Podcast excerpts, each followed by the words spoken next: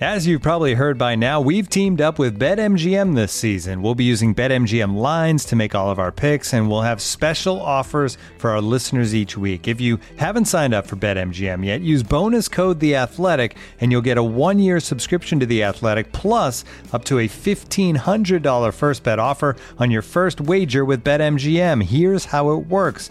Download the BetMGM app and sign up using bonus code The Athletic. Make your first deposit of at least $10. Place your first bet on any game and claim your voucher for a one year subscription to The Athletic.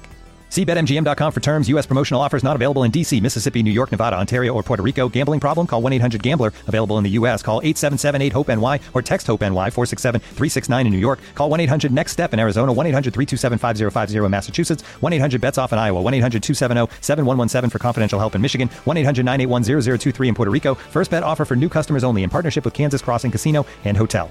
Don't forget, if you haven't signed up for BetMGM yet, use bonus code The Athletic, and you'll get a one-year subscription to The Athletic, plus up to a fifteen hundred dollar first bet offer on your first wager. The Athletic.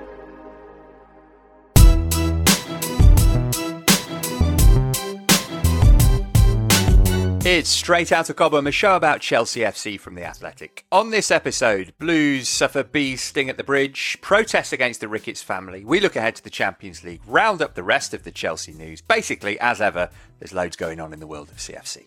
Available for free wherever you get your podcasts and ad free on The Athletic. This is straight out of Cobham. What a weekend day. Never a dull moment in the world of Chelsea FC. It's me, Matt Davis Adams, back with you after a brief break. Many thanks to Liam for holding the fort in my absence. Alongside me today are the Athletics Chelsea writer Simon Johnson. Hello. Hello.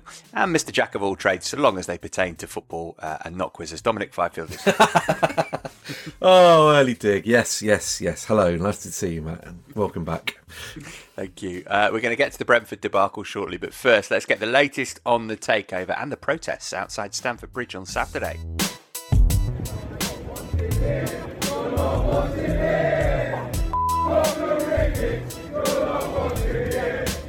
Uh, listener, if you're an athletic subscriber, you'll have been devouring the big profiles on the prospective new owners of Chelsea. Dom's given us the lowdown on Harrison Blitzer. Simon's teamed up with Matt Slater to study Stephen Pagliuca. Simon also took the lead on the Burley bid. Burley? Bowley? Where, how are we calling him these days?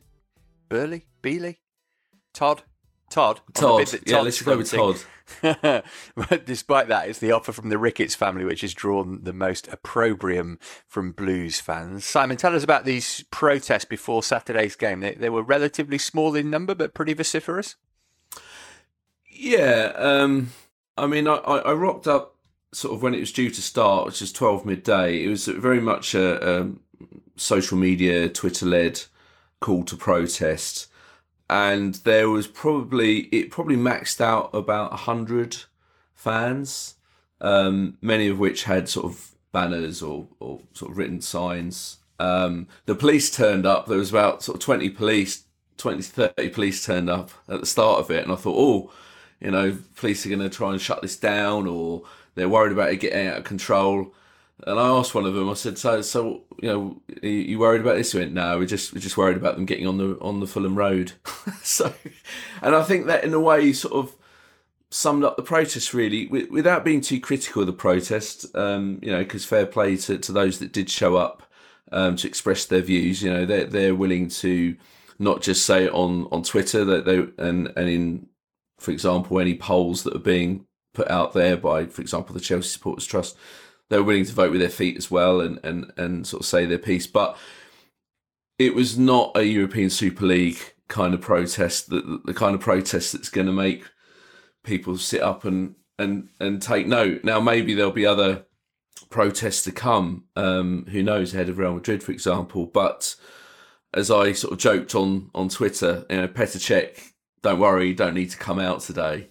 it was, it was, it was very calm, cool, calm. And, and in fairness, they actually, in one of the chats with the police, said, we're, we're not here to cause any trouble. You know, we, we just want to make our point. And, uh, you know, they, they did it pretty well. They sang songs, not all against the Ricketts. There was some classic Chelsea chants in there to to show that they were obviously looking forward to a game at that point. Um, but uh, but yeah, I, I wouldn't say that it it made a massive point. If you're the Ricketts family and you tuned in thinking fearing the worst, you'd probably come away thinking that a lot of the protest against them at the moment is is quite a lot of hot air on, on Twitter and, and online, and it's not going to put you off from going ahead with what, what they're planning.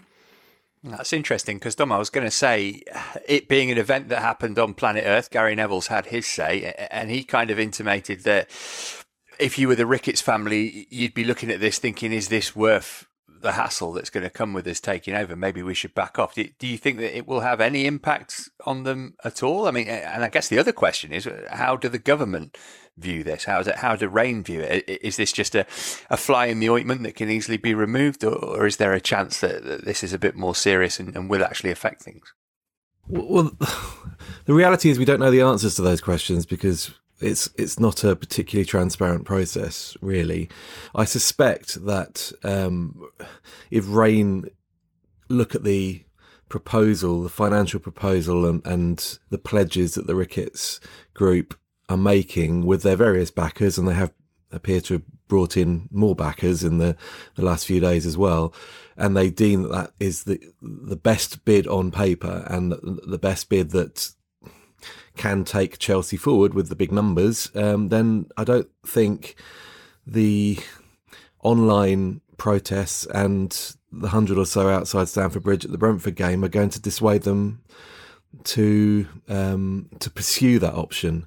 To be honest, I suspect that for all this is it's very difficult for the PR on the Ricketts bid to actually work on this, to actually for for them to completely silence all the concerns out there um, and, and, drown it all, even with eight point plans, etc. I mean, it's it's it's almost impossible to do that. However, I suspect that they will still be confident that they can they can persuade an investment bank in New York that they are the best option available to Chelsea, and that once they're in place and once they have secured the club, they would then be able to work almost from the inside of the club to to to promote you know what what they want to do and and and turn around public opinion on that. But we have to be slightly careful because this whole process all four of these bids think that they've got a really good chance of getting this. All four of them believe that they have the best bid on the table.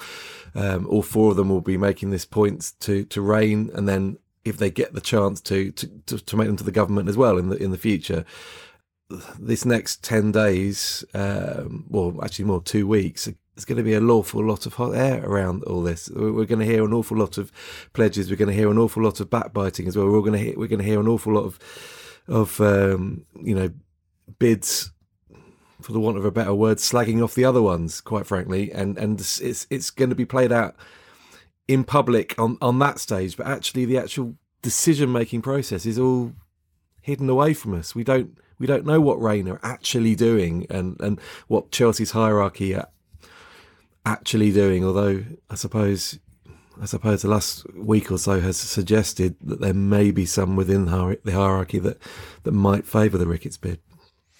Yeah, speaking of, of hot hair, this this eight point plan that, that Dom alludes to that the Ricketts Group released as a statement, it, believing you know after consultation with, with the Chelsea Supporters Trust, etc., basic things like not changing the color of the kit, all, all stuff designed to get supporters on side. I'm interested though, Simon, as to why they've been so kind of front and center compared to the other bidders. Is, is that a deliberate ploy on the Ricketts family's part, or is that just an inevitable consequence of, of the backlash that, that's come against them and that they felt that they've had to respond to it?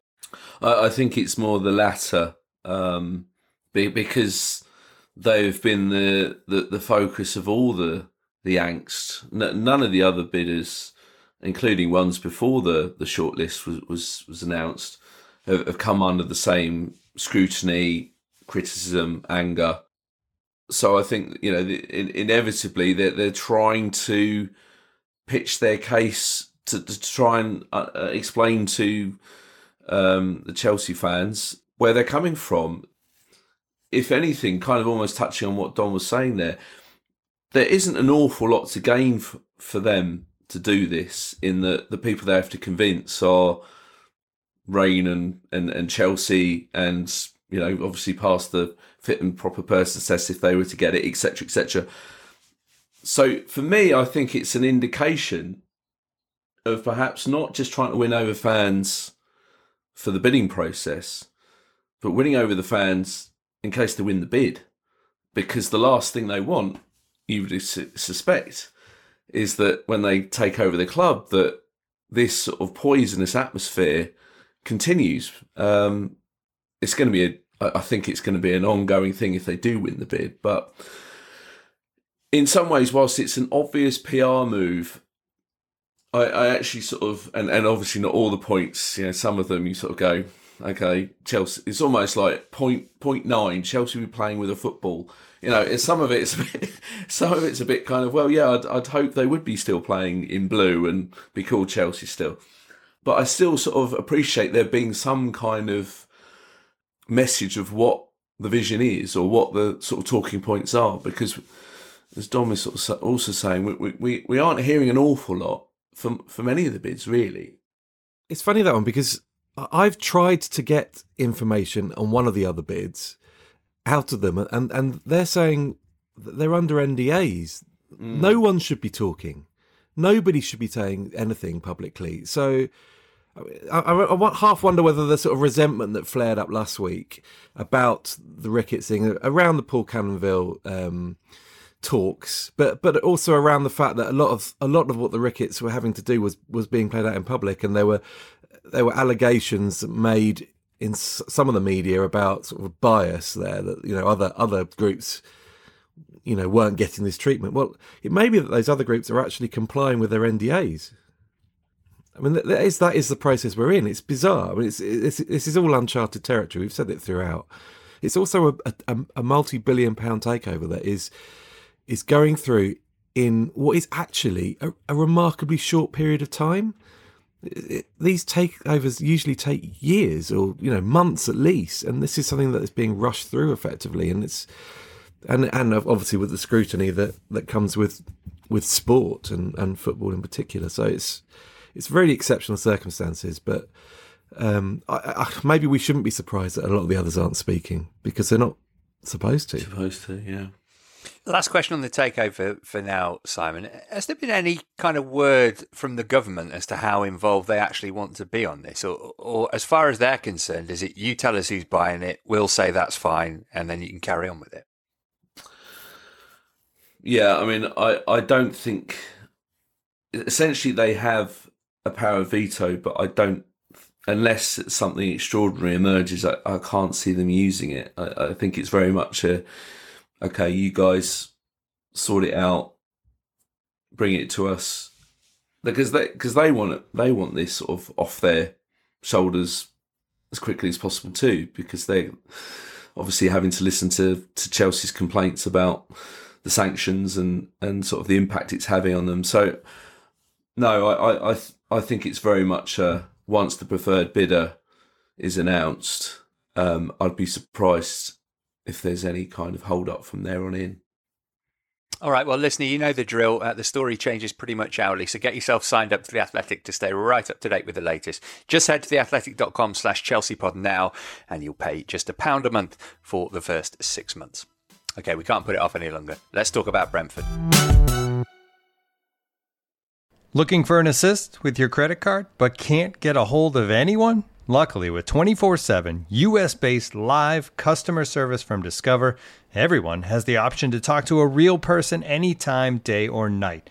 Yep, you heard that right. You can talk to a real human in customer service at any time. Sounds like a real game changer if you ask us. Make the right call and get the service you deserve with Discover. Limitations apply. See terms at discover.com/slash credit card.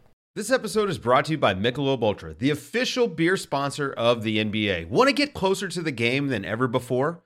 Michelob Ultra Courtside is giving fans the chance to win exclusive NBA prizes and experiences like official gear, courtside seats to an NBA game, and more. Head over to michelobultra.com slash courtside to learn more. Ericsson sending it to Christian Nørgaard. Pinnock in the air. Rudiger doesn't get it away, and it's a fourth goal! And it's the first touch for Yoane Wissa, who's just come off the bench. And an extraordinary day for Brentford is pretty much complete.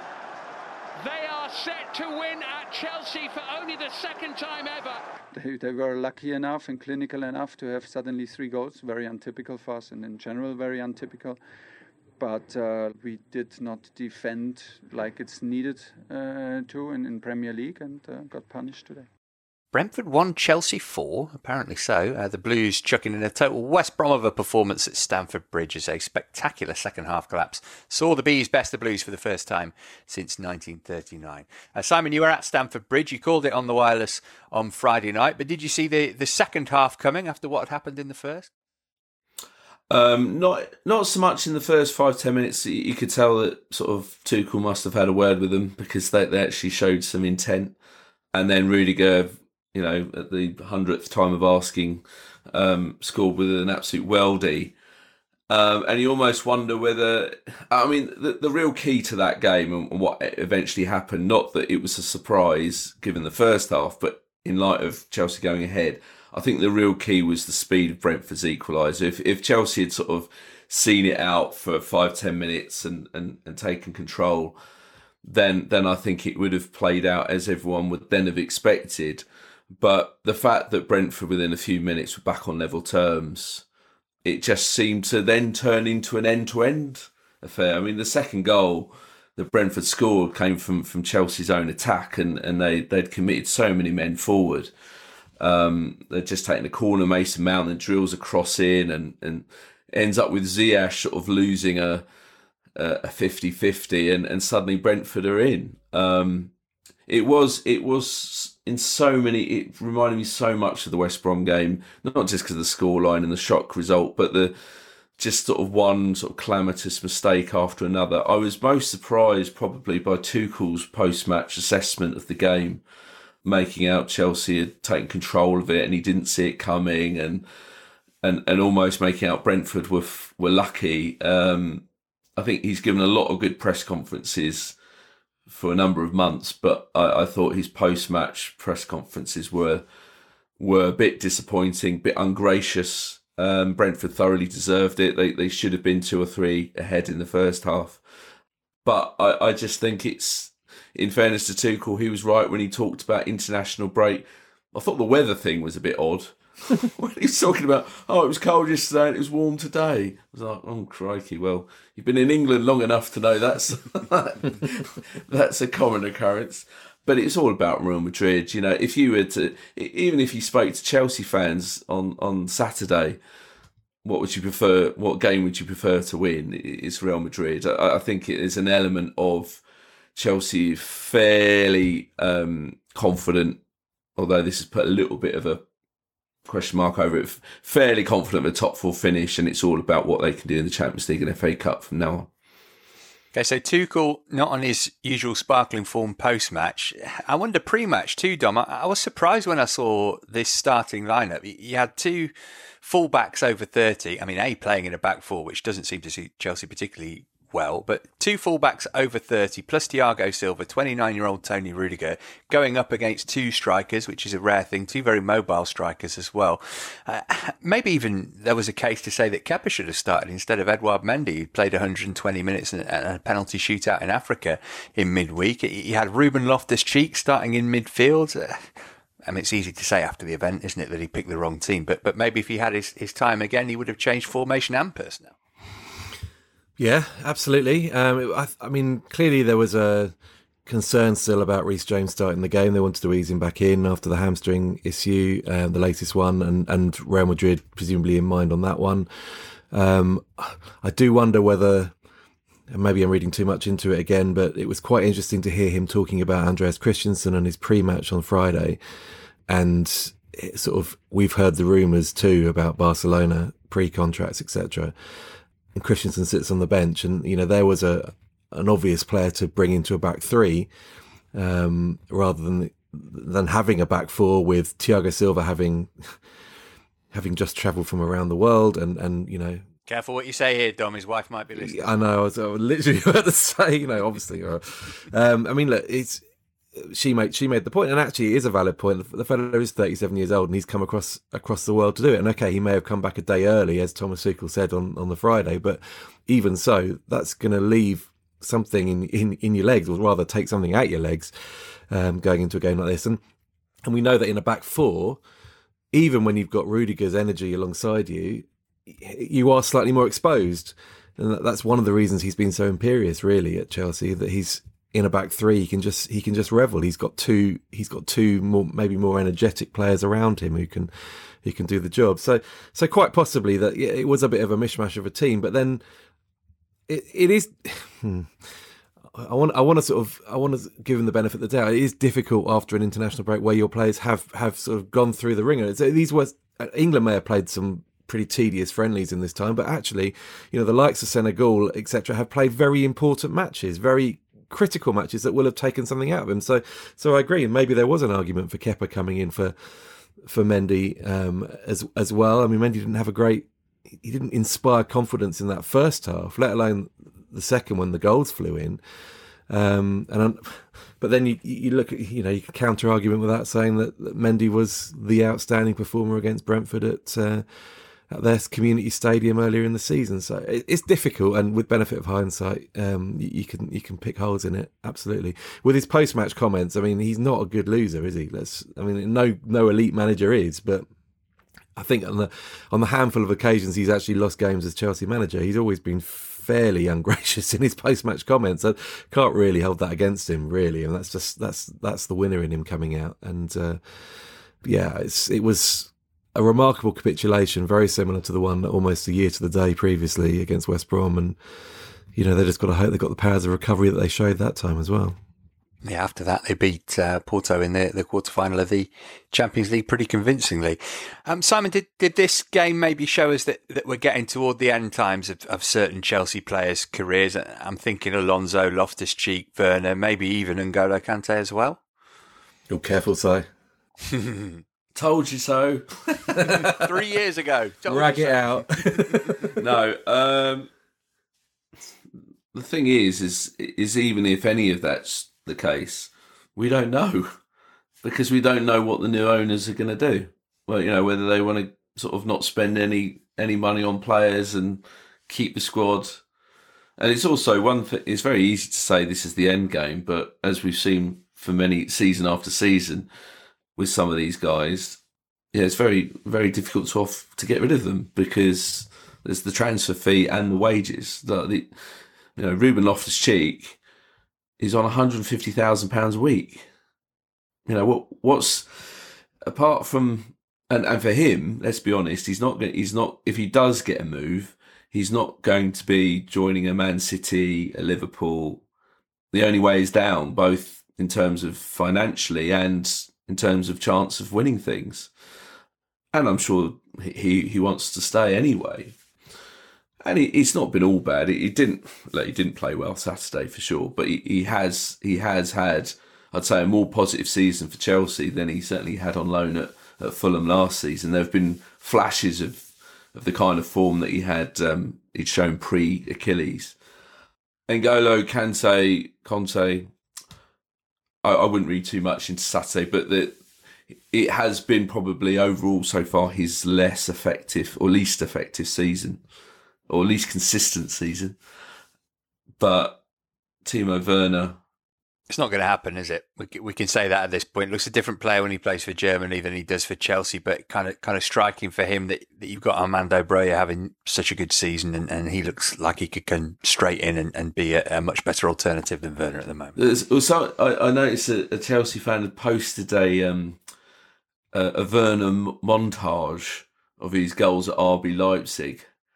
And as each chance popped up, I was picturing him with the same chance in a Chelsea shirt. Just thinking, yeah, he'd missed that. He'd missed that. Or he wouldn't even be there for that. it, it's quite sad. It's quite sad because I, I just think all his body language is just saying, I can't wait to leave and get out of here. It's not worked. But again, it's, it's difficult, you know, like yes, there may be an option to go back to Germany, but he's going to have to make a sacrifice financially to make it happen. Uh, Romelu Lukaku, by the way, off the bench for his 50th Chelsea appearance. Be interesting to see if he makes it to 100. Uh, well, there's no time for the Blues to dwell on that defeat. For Real Madrid come to town on Wednesday, and we'll look ahead to that after this.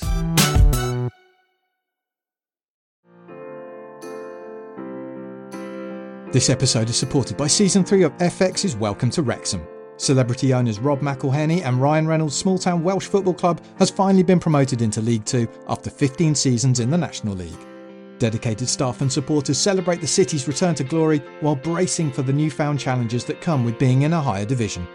Will Wrexham AFC stand up to the challenges and rise again into League One? FX's Welcome to Wrexham premieres May 2nd on FX. Stream on Hulu.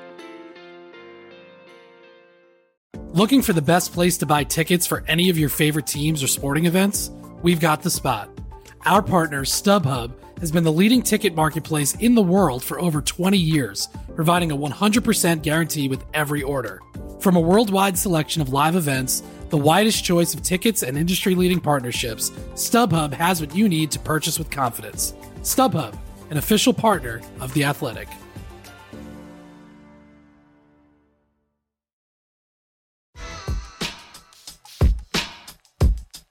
The Champions League returns to Stamford Bridge on Wednesday night as the team synonymous with the trophy with the big ears visit West London for the second season in succession. Real Madrid come to town for the first leg of the quarter final. Joining us now to fill us in on the Real class of 2022 is Alvaro Romeo from Talksport International and the Totally Football Show European edition. Uh, Alvaro, what, what kind of shape did Real arrive in? Because they had that magnificent turnaround against PSG in the last 16, but since then thumped by Barcelona and only just about squeeze past Celta Vigo thanks to a, pair of Benzema penalties. Yeah, exactly. I think that uh, numerically uh, there is very little to discuss, uh, to dispute. I mean, Real Madrid is topping the table in La Liga.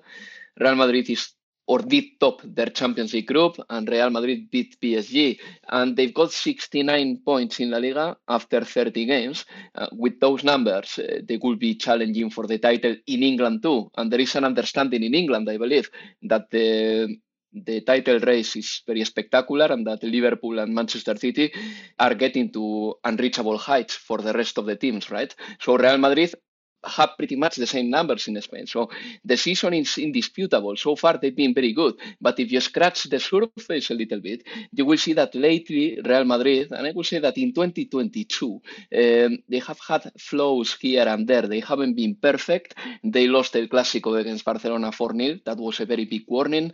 Uh, the other day against Celta, they couldn't beat them comfortably. They needed two penalties from Benzema and a little bit of help from the referee, maybe just a little bit. I wouldn't, I wouldn't like to like to go there very much. But uh, generally speaking, Real Madrid numerically they've been fantastic. But then the latest performances make me think that this is not a good moment for Carlo Ancelotti's men. Uh, so they, they're pretty comfortable, as you say, in, in La Liga. Does that mean there's less pressure on the Champions League, or is that just not a thing when it comes to Real Madrid and Florentino Perez? Uh, it's not a thing when it comes to Real Madrid. Uh, I believe that the pressure is still there, uh, but at the same time, Real Madrid knows how to negotiate that pressure. So, from the spirit point of view, I think that uh, Real Madrid is going to respond. But I would say that there is there is a need to go through in the Champions League, especially after having been defeated so heavily against Barcelona in El Clásico. Real Madrid needs to make a statement. Everyone is waiting for that, and playing against Chelsea is a good opportunity to do that. You think Carlo Ancelotti has to win the Champions League this season to keep his job, even if he won the league? Would that be enough? well, I believe that uh, not this season. Not this season. If Real Madrid wins the league, it's going to be kind of fine. But uh, on the other hand, uh, Florentino Perez, the president, doesn't forget uh, performances like uh, what happened at the end of March when Real Madrid lost El Clásico 4 0. Uh, I think that Ancelotti has done a good job, um, if you ask me, considering the circumstances, considering that Real Madrid has a shorter squad than they did have in 2014 when he was the Real Madrid manager and he led them to win La Décima. I think that has done a decent job, but there are some uh, clouds in the horizon as well. I believe that uh, he hasn't been using a lot of players. Um, basically, he hasn't uh, been able to convert the Real Madrid 25 men squad into a 25 man squad because he's only using 16 or 17 players. And, you know, there are some recurring issues going there that uh, I think that they don't have any solution. And we all expected Carlo Ancelotti to find the solution for them. Like, for example, what to do with Gareth Bale or how to deal with Eden Hazard or uh, maybe how to get the best of Marcelo for one more season. Zidane wasn't able to do that and Carlo Ancelotti hasn't been able to do that either. Uh, Carlo was very, very popular when he was Chelsea manager 10 years ago. Um, I just wondered, first of all, whether Real Madrid supporters were surprised when he came back to the club, um, not least because he he'd been at Everton of all places, and and it, you know that's that's felt like his career was going one way, and then suddenly he's at Real Madrid. And also, will he actually be at Stamford Bridge? Given that he he did he miss the weekend because of COVID nineteen? Uh, that's still to be seen uh, if Carlo Ancelotti will be there. And uh, back to the other thing, uh, I believe that Carlo Ancelotti was a kind of a surprising uh, choice by by Real Madrid. I believe that. Uh, but the thing is that everything around Real Madrid has been surprising in the last uh, 12 months because uh, nobody expected Zinedine Zidane to leave either. And after he announced his departure, Real Madrid uh, had to find the manager very quickly. Antonio Conte at the time wasn't available it's very unlikely that Jose Mourinho will be considered for Real Madrid again. And then uh, Carlo Ancelotti was one of the options that was there. Uh, at the end of the day, he didn't leave a bitter taste at Real Madrid. He didn't burn any bridge with Florentino Perez, which is very important because Florentino um, rates the personal relationship he has with the managers as well. And suddenly he became available, and he's a manager that has gotten success everywhere he has been. And uh, Florentino said, okay, maybe this is a very good option for me. Maybe not for the future, or maybe not to have a big project around him for many years, but as a transitional option, Carlo Ancelotti is probably the best one I've got. Hi, Alvaro. Um, a few questions for me. Um, firstly, how much is sort of revenge on everyone's mind in Real Madrid? You know, given what you know happened in the semi-final between these two clubs.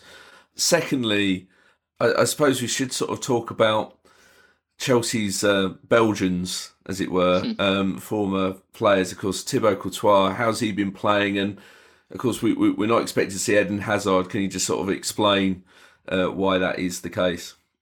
Yes, of course. Uh, number one, I think that that narrative of uh, mm, getting the revenge against Chelsea hasn't been uh, pushed yet. That's for sure, because there are so many things happening around Real Madrid that uh, one narrative um, kills the the other one one day after another. So. Uh, there are so many narratives and layers and things that they speak about. For example, a week ago they were talking about Gareth Bale, a very polarizing figure at Madrid. This week they are talking about Celta and how the referees uh, or the penalties that the referee gave uh, gave them a win. And you know the narrative about getting the revenge against Chelsea may be pushed or not, even though I think that it is a little bit too late. I think that last season there was an understanding that Chelsea was better than Real Madrid, and that's why there is not this feeling of we need, need to get a revenge. That happens when uh, you feel that you didn't deserve to win it, when you feel that the referee didn't help you. It wasn't the case last year. And when it comes to the Belgians, well, Thibaut Courtois is the best goalkeeper in Spain and probably one of the best goalkeepers in the world, if not the best goalkeeper in the world. He's pivotal for Real Madrid. Him and Benzema are keeping Real Madrid alive in every competition, and Thibaut Courtois has been sensational. He's been doing every type of saves and there is always a save, a key save in every Real Madrid game. So I think that Thibaut Courtois is very rated at Real Madrid, even though he got a slow start. Well, now there is this understanding that without him, Real Madrid wouldn't be where they are. And when it comes to Eden Hazard, it's very simple. Mm, during his uh, first year at Real Madrid, he picked a nasty injury. Uh, Meunier, a teammate of his, of uh, Eden Hazard, just uh, did a challenge on him, intentional or not, that kept Eden Hazard out from the pitch for a while. Uh, he never recovered fully from that. Uh, he needed to have a titanium plaque in his ankle. Uh, due to that injury. And um, a couple of weeks ago, that titanium plaque was removed, and Eden Hazard is going to miss the remainder of the season. Oh, that's really sad, isn't it? It's sad to see the way that it's mm. turned out for him, definitely. Uh, before we let you go, Alvaro, give us a prediction. Who's going to go through? I think that Chelsea's favourite for this game. Uh, I'm not going to commit myself for the tie. I'm sorry, but uh, I think that the Spanish clubs no, normally suffer a lot in Stamford Bridge. Uh, last season, Chelsea knocked out Real Madrid and Atletico. Uh, that shouldn't be forgotten. With a very similar squad to this one, same manager, and I think that Ch- Chelsea is the favorite for this game because Real Madrid relies a lot on uh, Benzema, Vinicius, and Modric and the connections that they create between them, and I think that Chelsea is capable of um, unplugging those connections and uh, imposing in their style. Let's hope so. Alvaro, thanks for your time. We'll speak to you soon. Thank you. It's been a pleasure. You can follow Alvaro on Twitter at Alvaro underscore Romeo. That's Rome with an O on the end. Uh, Chelsea wise, Simon, Saturday's debacle not going to have that much impact on team selection for this game. I, I guess the big one is whether Reece James starts or not. Yeah, and and you sort of you sort of uh, suspect that Saturday's selection was very much with Wednesday in mind anyway, as much as Tuchel denied it that, oh, Brentford was the only thing on his mind. Um, you know, the fact that Kovacic and Jorginho, for example, weren't involved, you'd expect at least one of them to, to come back. Um, I'd be surprised if the front three isn't pretty much the same, though. Maybe Pulisic in, in, instead of one of Ziyech. Uh, well, perhaps Ziyech, I can't see Mount being dropped famous last words there. Um, and I'd also expect the return to the back three. Um, I, I, can't see how this this back four has it only ever worked against Spurs. I was trying to figure it out on Saturday, and and and if that is the case, does that count? um, Dominic, in an, an, age of no away goals, what, what's a good result when you play at home first? Winning. I mean, yeah, yeah, they just need to win. They need to win. I mean, they, they need to go to to the Bernabeu with a advantage. Whether it doesn't matter uh, whether it's slim or, or, or emphatic, whatever. They just, I mean, it, just just just win this game. And I think after Saturday as well, and uh, that will just help stabilise things again um, and pep the confidence in a what what you know inevitably has been quite an unsettling time for all the results have been pretty impressive prior to the international break. They, you know, this this would just calm everybody down um, at a, at a at a time of upheaval at the club. So just win the game. And of course, Simon, it'll feel like a proper Champions League night because there will be supporters in attendance, which at, at one stage wasn't going to be the case. Yeah, we sort of would have had concerns about a, a feeling of a year ago in the, the Champions League run. Um, I mean, I was at the the Atletico Madrid game, for example, in the last 16, and, and when the it was just surreal sitting in an empty ground with this sort of huge Champions League game. Um, I'm really looking forward to well both legs, Chelsea Real Madrid, of course, which was played behind closed doors in the semi final last year too. games like this, this is what this is what you know football fans and, and journalists, you know, all journalists want to be at games like this. This is this is like a real proper occasion. And if you're Thomas Tuchel, you don't really need to say that much. I don't think. Um, I touched it on a piece that I wrote today.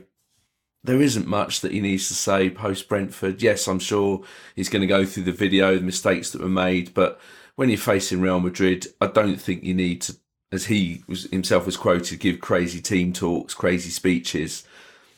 The game itself will be a motivation to instantly put Brentford to the back of their minds and and get themselves motivated. And you know, we, we shouldn't go overboard on the Brentford defeat because, as, as Dom flagged, the, the results beforehand, they were starting to build a really impressive momentum before the international break. That doesn't just suddenly disappear after one bad performance.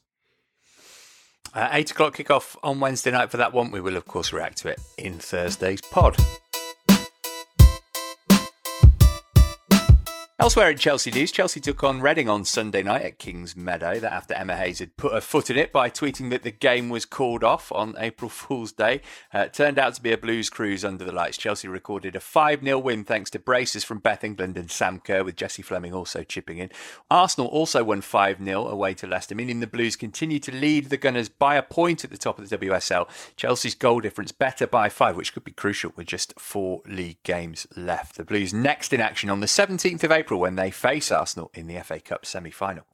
Uh, the under 23s, meanwhile, picked up what could be a crucial point in their battle to avoid relegation from PL2. On Saturday, they trailed Liverpool by two goals to nil at half time before Joe Haigh pulled one back just before the hour and Jude Soonsup Bell levelled in stoppage time. However, the Young Blues are in the relegation zone and have just five games left to save themselves, the first of which is away to Manchester United on Friday. Meanwhile, the under 18s take on Nottingham Forest in the semi final of the FA Youth Cup tonight as we record. That's Monday. We'll let you know how they get on on Thursday's show. That'll just about do it for today, though. Before we go, let's hear what the chaps have lined up for athletic subscribers to enjoy. Um, Simon, take over. yeah. yeah, and it's, it's, it's another big week um, because the, the, four bidders are all getting to meet with the club. May have, may have said that earlier. I can't remember. Um, my memory's gone in all this process. Uh, what? Who the bidders? What's all this about again? Um, but yeah, it is a big week, so inevitably we've got to keep a keep a look at what's going on. Um, and yeah, I'm lucky enough to, unlike yourself, um, Matt, I will be going to Chelsea Real Madrid. Um, so I'll obviously be covering that game with um, great enthusiasm. uh, Dom, what's on your agenda this week? Uh, I'm going to Southampton on Saturday um, with for the for the Chelsea game. I am uh, actually our listeners should should keep an eye out for what Liam is is writing ahead of the Real Madrid game. His his misty trip at the at the weekend hopefully will be all will be revealed as to, as to what he was up to. Um, and I suspect I'll just be keeping tabs on yeah, the, the bidding process and whatever wherever that's going to lead us this week. Um, yeah, everything feels a bit up in the air at the moment. We're trying to balance the football and uh, all the stuff that's happening in the boardroom as well. Certainly does. But as I said earlier, listener, the best place to keep right up to date with it is on The Athletic. Just head to theathletic.com slash Chelsea pod now to sign up. It's only a pound a month for your first six months. Uh, we'll be back on Thursday when we'll react to those midweek matches for the first team and the under 18s. We'll look ahead to Southampton on Saturday too. Do join us for that if you can. For now, though, from all of us here, it's goodbye.